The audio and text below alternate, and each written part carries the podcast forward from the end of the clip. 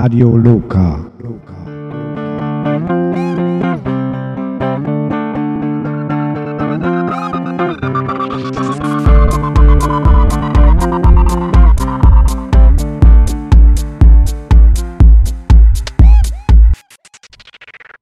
Radio Loka. Ihr hört das Psychiatrie-Radio-Magazin aus Karlsruhe. Irre.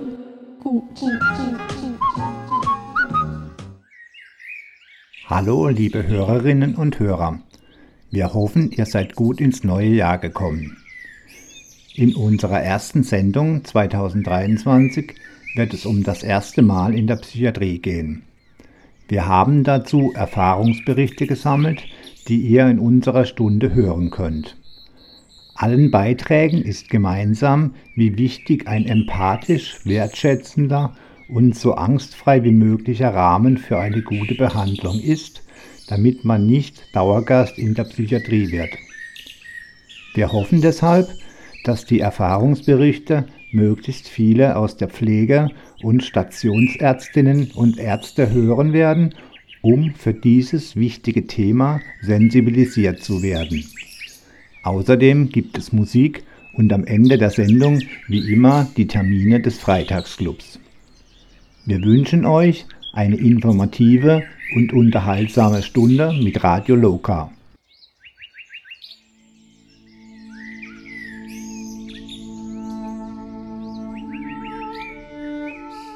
Die schwindenden Männer.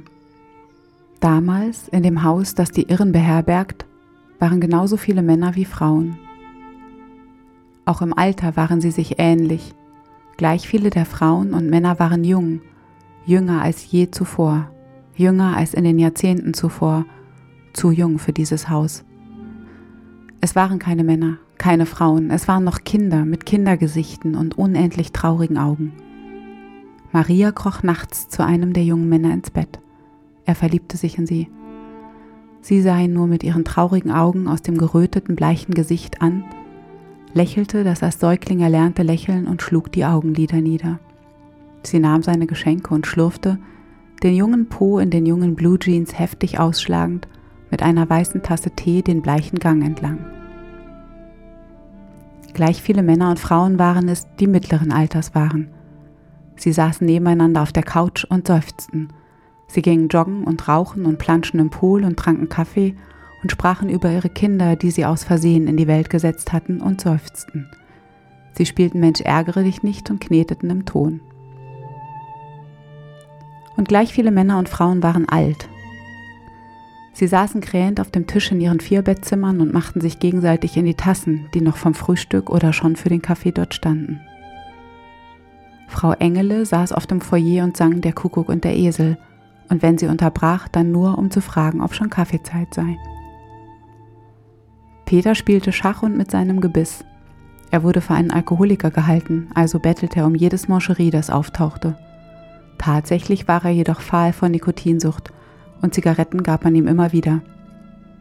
Dann kam er mit rasselnder Lunge und noch fahlerer Haut zurück und beschimpfte die freundliche, freigebige Seele. Herr Wasserstein saß mit seinem Gehstock im Zimmer und nickte freundlich. Die fünf blauen Tintenzahlen im Unterarm sahen nur wenige.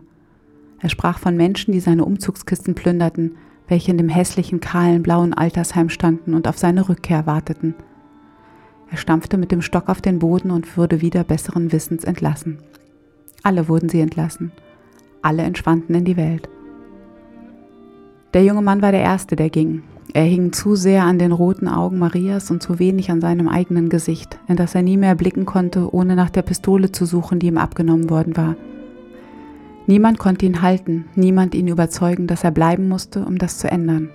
Er ging, hinterließ Kinderüberraschungseier, eins für jeden Tag, an dem er da gewesen war. Aus ihnen holten die übrig gebliebenen lauter bunte Figürchen. Und er hinterließ ein Spiel, mit dem er immer wieder seine überdurchschnittliche Intelligenz unter Beweis hatte stellen wollen. So wie er ging der andere, der Bücher und Plüschtiere verschenkt hatte und unablässig auf seine Hände starrte und der versuchte, von den mit überlangen Nägeln versehenen Händen einer jungen Frau an einer bestimmten Stelle berührt zu werden. Sie blieb. Sie trank täglich drei große Flaschen Spezialernährung, die dazu führen sollten, dass sie vielleicht irgendwann mal wieder ein Stück Apfel essen würde. Sie blieb und saß beim Tanzen am Rand und lächelte und schwieg.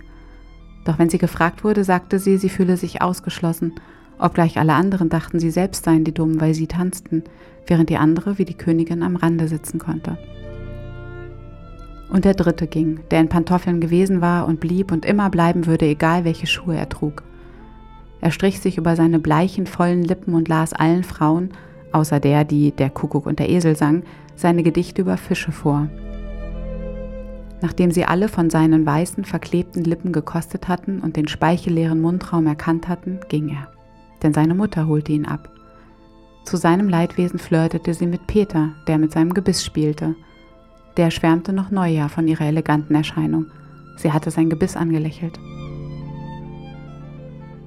Simon hatte man einmal beigebracht, wie man mit Peter umginge und mit Maria und Herrn Wasserstein und gar mit der Frau, die der Kuckuck und der Esel sang, ohne Unterlass. Doch Simon verschwand hinter der weißen Tür, an die man klopfen muss, wenn man Maria heißt oder Peter, und bewegte seine Arme und Beine und den ganzen Körper in Zeitlupentempo, um in seiner eigenen Welt zu sein. Wenn man Herrn Matthäus rief, nachts im Notfall, kam dieser mit wehendem Weiß den fahlen Gang entlang und dann entschwand er schnell durch einen Treppenaufgang, den keiner kannte. Der Mann, der Carolines Füße exhumierte, verschwand in die Alpen und sie sah ihn nie wieder. Dabei war sie ihm so dankbar. Sie wurde für jemanden gehalten, der gelernt hat, wie man mit Herrn Wasserstein und mit Maria umgeht, und sie legte die orangene Hose und den rosa Pulli ab und legte sich ins Bett. Draußen saß ein kleiner schwarzer Vogel im weißgeschneiten Baum und die Zimmertür öffnete sich.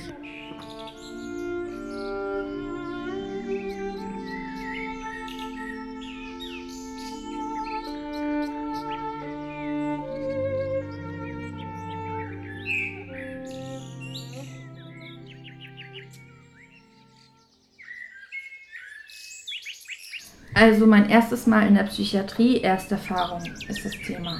Also meine erste Erfahrung war wie folgt. Ich bin, ich habe mich damals in einer Krisensituation, so vor fünf Jahren circa, an ein, oder noch länger her, habe ich mich an ein Krankenhaus gewandt und habe denen die Sache geschildert.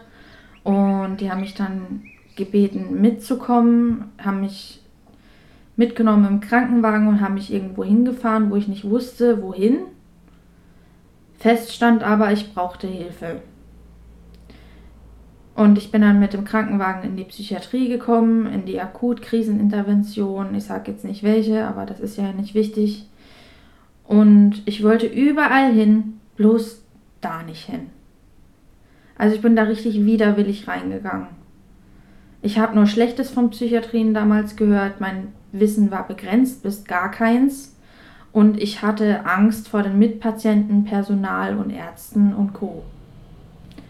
Aufgrund der Gerüchte über die Psychiatrien, was da alles Schlimmes passiert ist, bekommt die Außenwelt halt nur Brocken mit und wissen eigentlich nicht, was da drin abgeht. Mein erster Eindruck war, ich bin reingekommen und dann habe ich eine Frau mit Plüschhund gesehen an einer Stoffleine. Und die hat ihn hinter sich hergesungen und hat gesagt, komm, komm, komm, komm, komm. Und dann war das Klischee perfekt. Gleich wurde man mit Tabletten abgefüllt. Äh, ich habe auch daher Gedächtnislücken, kann auch nicht wirklich sagen, was da war, ohne recht begreifen zu können, was mit mir passiert. Ich habe einige Wische unterschrieben und äh, ja, das war nicht so cool, aber ich kann mich daran nicht mehr so gut erinnern, deswegen lassen wir das jetzt lieber. Die Pflege hatte sehr wenig Zeit in den äh, in den Psychiatrien oder in der Psychiatrie, wo ich damals war, waren kurz angebunden. Die meisten, die mir geholfen haben, mit denen ich warm geworden bin, waren die Mitpatienten. Die haben mich aufgeklärt, was hier jetzt Sache ist und wie der Alltagsablauf ist. Ich habe natürlich auch von der Pflege äh, Informationen bekommen, aber es hat mir am meisten haben mir die Mitpatienten geholfen und mich darauf vorbereitet, was da kommen kann. Der Umgang war recht schroff mit der Pflege bis sie können jetzt nicht, sie haben keine Zeit, nimm die Tabletten und gib Ruhe und mach was anderes, beschäftige sich selber. Und was mir in der Zeit geholfen hat, war, sie hatten eine Stationsgitarre und da habe ich halt angefangen, Gitarre zu spielen. Also nicht angefangen, ich konnte schon Gitarre spielen, aber das hat mir sehr geholfen. Ähm, dieses erste Mal Psychiatrie war praktisch der Schlüssel für mich, für einen Hilfebedarf, der aus heutiger Sicht notwendig war und ist. Also ja, das sagt natürlich alles aus. Daher bin ich im Nachhinein auch dankbar, dort gewesen zu sein und hat mir jetzt, jetzt auf Umhe Umwegen geholfen, dort zu, anzukommen, wo ich jetzt bin. Und ich weiß nicht, was passiert wäre ohne die Hilfe von außen. Es war die richtige Entscheidung, finde ich. Ja, genau. Bei mir ist es viele Jahre her, der Erstkontakt mit der psychiatrischen Klinik. Das war 1993 vor Ostern.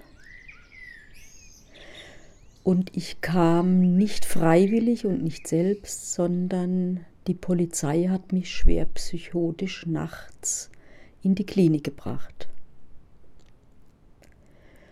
Voranzuschicken wäre wohl, äh, ich hatte im Jahr davor schon mal eine Depression, purzelte ganz aus dem Leben und gab meinen geliebten Beruf auf. Und dann ging es mir aber besser. Mir ging es immer, immer, immer besser. Ich hatte bis dahin nichts von einer Manie gewusst dass es sowas gibt, sondern mir ging es einfach nur gut. Und äh, ich begann eine neue Ausbildung und alles war toll, alles war wunderbar. Ich hatte unglaublich viel Kraft. Nur irgendwann kippte das in eine schwere Psychose. Ich hatte Wahnvorstellungen, ich hatte eine ausgeprägte Paranoia, ich fühlte mich verfolgt, äh, fühlte mich immer irgendwie geschickt, musste immer irgendwelche komischen Sachen machen.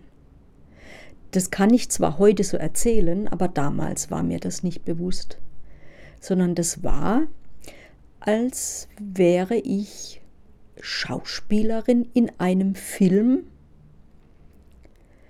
äh, mit Agenten und ich hatte das Gefühl, ich würde abgehört.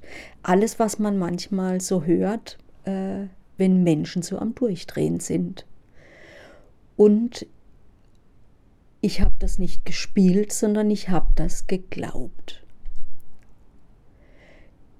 Ich denke, alle Menschen um mich herum äh, bemerkten, wie seltsam ich mich verhielt.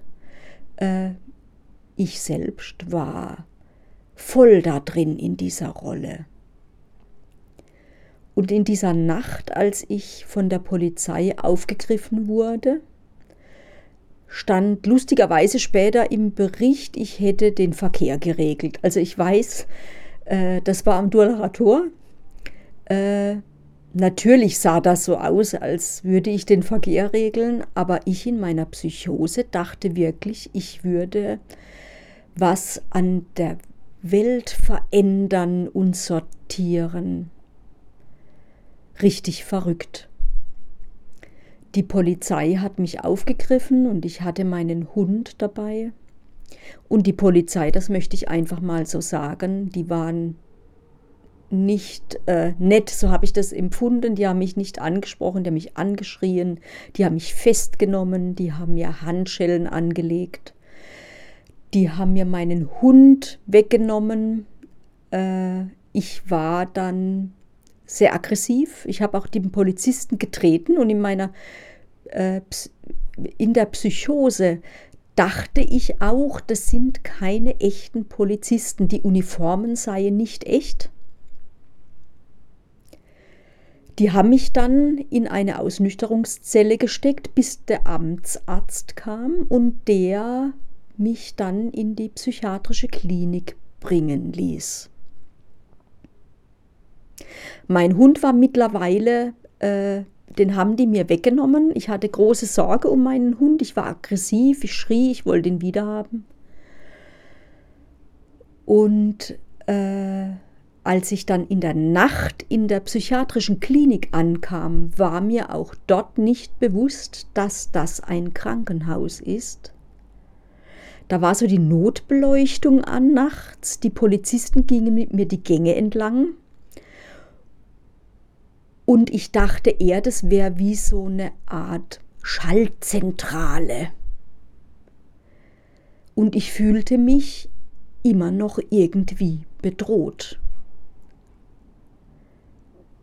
Mir wurde dann ein Bett auf den Flur gestellt, wie ich mich erinnere, und ich weiß, dass die Nachtschwester zu mir sagte, wenn ich mich still verhielte, dürfe ich am Morgen gehen. Und das Hochdramatische war natürlich, dass kein Mensch dort darüber nachgedacht hat, mich gehen zu lassen. Und ich erneut das Gefühl hatte, ich müsse um mein Leben kämpfen. Ich verweigerte die Medikation, weil auch die Ärzte und die weißen Kittel waren für mich nicht echt und die Tabletten, ich dachte, die bringen mich jetzt hier um, weil ich so die einzigste Wahrheit wisse über die Welt. So psychotisch ging es in meinem Kopf zu.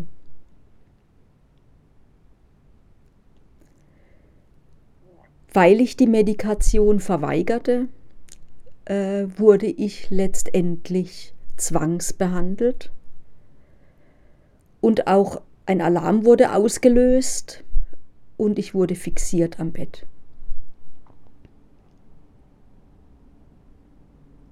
Irgendwie ist es danach so, dass man, es fehlt einem Zeit, es fehlen einem Tage. Ich weiß auch nicht, wie lang war ich da festgebunden. Äh, dann sieht man dahin. Ich hatte ganz viel Haldol. Das ist ja was, was vielen Menschen auch mittlerweile ein bisschen was sagt. Ähm, ich fühlte mich wie in Watte gepackt, alles war ganz weit weg. Äh, das Positive daran, meine Wahnvorstellungen waren irgendwann auch mal weg. Und ich konnte auch wieder schlafen, weil ich hatte bestimmt äh, Wochen davor schon mal nicht mehr richtig schlafen können. Und mein Körper war total erschöpft. Nur das Negative an der ganzen Geschichte war, dieses Haldol hat nicht nur Angst und Wahn weggenommen, sondern Gefühl an sich. Ich fühlte mich wie ein Roboter, äh, auch still gemacht im Sinne von, jetzt sitzt sie brav dort und isst und begehrt auch nicht mehr auf. Und je mehr ich in die Realität zurückkam, desto mehr haderte ich natürlich auch mit meinem Zustand und den Erinnerungen, die ich ja hatte, was ich alles angestellt habe. Bestimmt ist da auch was, was ich vergessen habe, aber mir war sehr wohl klar, dass ich mich richtig verrückt verhalten hatte und dass das ganz viele Menschen auch erlebt haben und ich schämte mich dafür und keiner sprach mit mir darüber. Und letztendlich wollte ich nicht mehr entlassen werden, weil ich mich schämte und glaubte, nicht zurück zu können in die normale Welt. Ich hatte jetzt Angst vor draußen. Zuerst hatte ich Angst vor drinnen, jetzt hatte ich Angst vor draußen.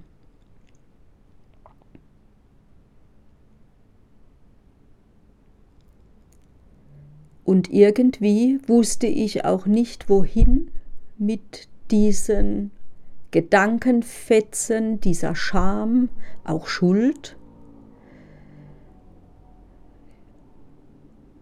Und irgendwann musste ich ja dann entlassen werden. Und meines Erachtens nach wurde ich bereits schon wieder depressiv entlassen.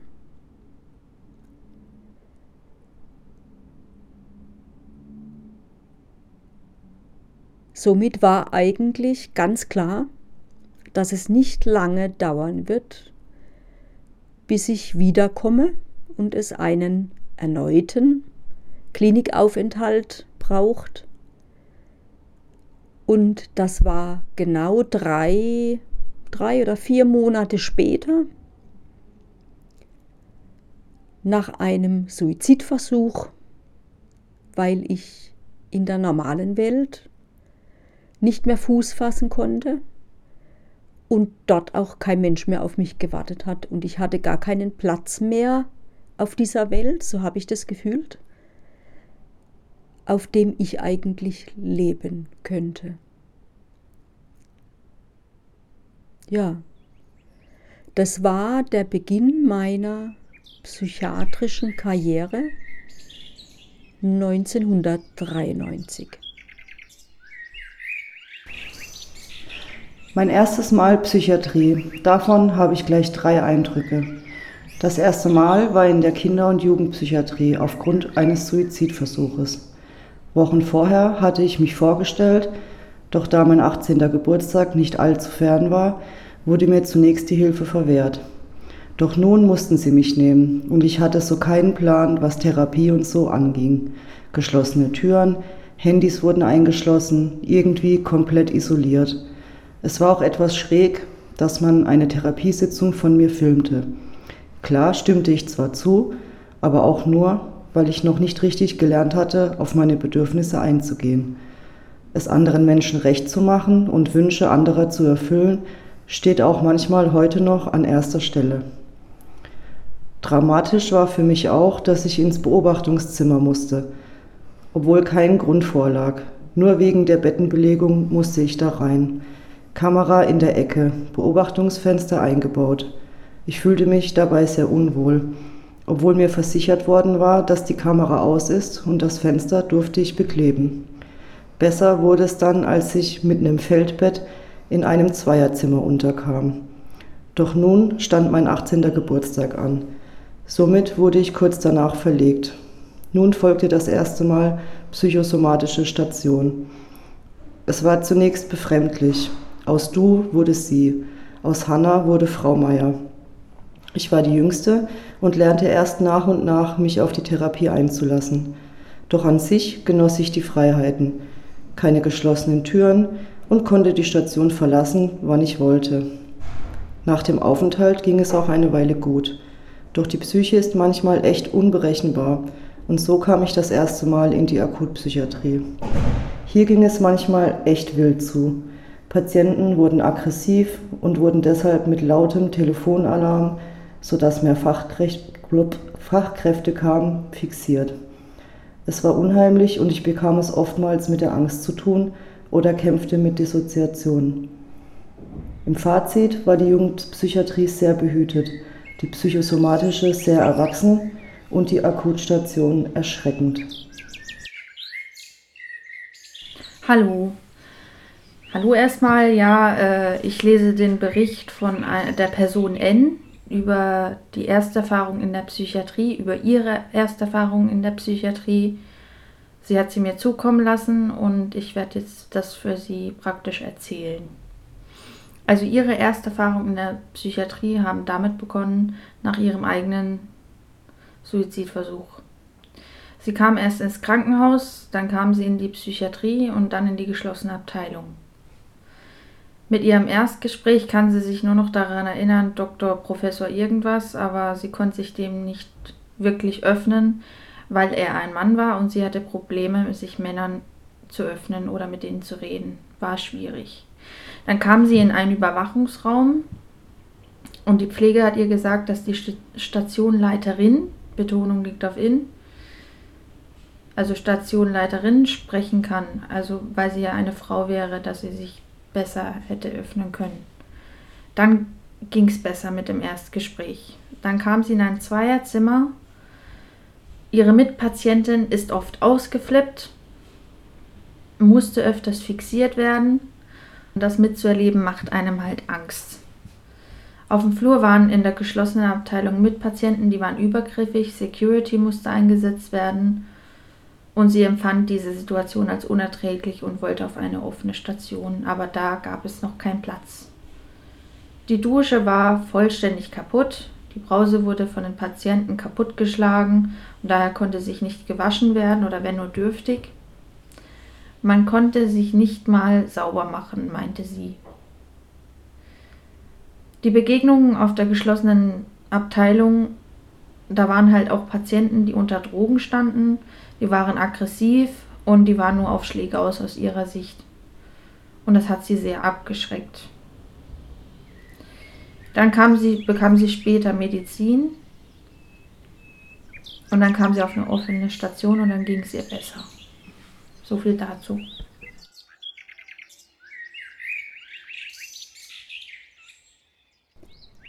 Jetzt noch wie gewohnt zum Programm vom Freitagsclub. Der Freitagsclub ist ein psychoedukatives Angebot der Klinik für Psychiatrie und psychotherapeutische Medizin in der Kaiserallee 10 hier in Karlsruhe.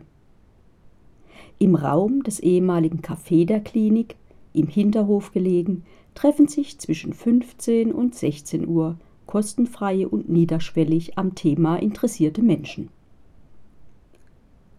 Am Freitag, den 20. Januar, erwarten wir mit großer Freude den Besuch von Frau Dr. Maria Rabe-Schwank. Sie hat als ehemalige Chefärztin der Klinik den Freitagsclub vor 32 Jahren ins Leben gerufen. Letztes Jahr kam ihr neues Buch Aufbruch in der Psychiatrie in den Handel. Darin schildert sie aus persönlicher Sicht von Sternstunden und Widerständen während ihrer langen beruflichen Laufbahn und der Arbeit mit und für psychisch kranke Menschen. Am 20. Januar möchte sie den Freitagsclub-Besuchern selbst aus ihrem Buch vorlesen. Viele freuen sich, sie wiederzusehen. Kurz noch aus dem Nähkästchen geplaudert. Frau Dr. Maria Rabe-Schwank hat am 12. Januar das Verdienstkreuz erster Klasse des Verdienstordens der Bundesrepublik Deutschland erhalten. Das muss man doch mal erwähnen. Am Freitag, den 27. Januar, kommt der evangelische Klinikpfarrer Johannes Dickmann in den Freitagsclub. Er möchte mit Licht und Schatten ins neue Jahr noch einen Impuls zum Jahresbeginn setzen. Den 3. Februar werde ich als Genesungsbegleiterin die Stunde im Freitagsclub gestalten. Ich habe mir einen Austausch zum Thema Körpersprache und Mimik vorgenommen. Es heißt ja, man kann nicht nicht kommunizieren. Wer sich nicht alles merken konnte, im Internet auf der Stadtseite des Städtischen Klinikums Psychiatrie Karlsruhe könnt ihr unter Informationen für Patienten ganz nach unten scrollen und das geplante Freitagsclubprogramm in Ruhe noch einmal nachlesen. Man muss sich nicht anmelden, lediglich das Tragen einer Maske im Raum ist immer noch Pflicht. Damit sind wir schon fast am Ende unserer Januarsendung. Wir hoffen, es war für euch eine interessante Stunde. Wenn ihr mehr von uns hören wollt, könnt ihr haben. Auf der Website des Querfunks gibt es viele Beiträge von Radio Loka zum Nachhören. Auf der Startseite im Menüpunkt Sendungen Radio Loka klicken. Dann seht ihr oben den Link in unser Sendearchiv. Außerdem freuen wir uns natürlich über Feedback und Mitarbeit. Schreibt uns also entweder per Post an Haus Bodelschwing, Radiogruppe, Karlstraße 94 76137 Karlsruhe oder eine E-Mail an radio.bodelschwing.de. Wir informieren euch dann auch gerne über unsere Sendungen und schicken euch einen Newsletter. Sendet uns also einfach eine E-Mail. Hier nochmal die Adresse radio.bodelschwing.de.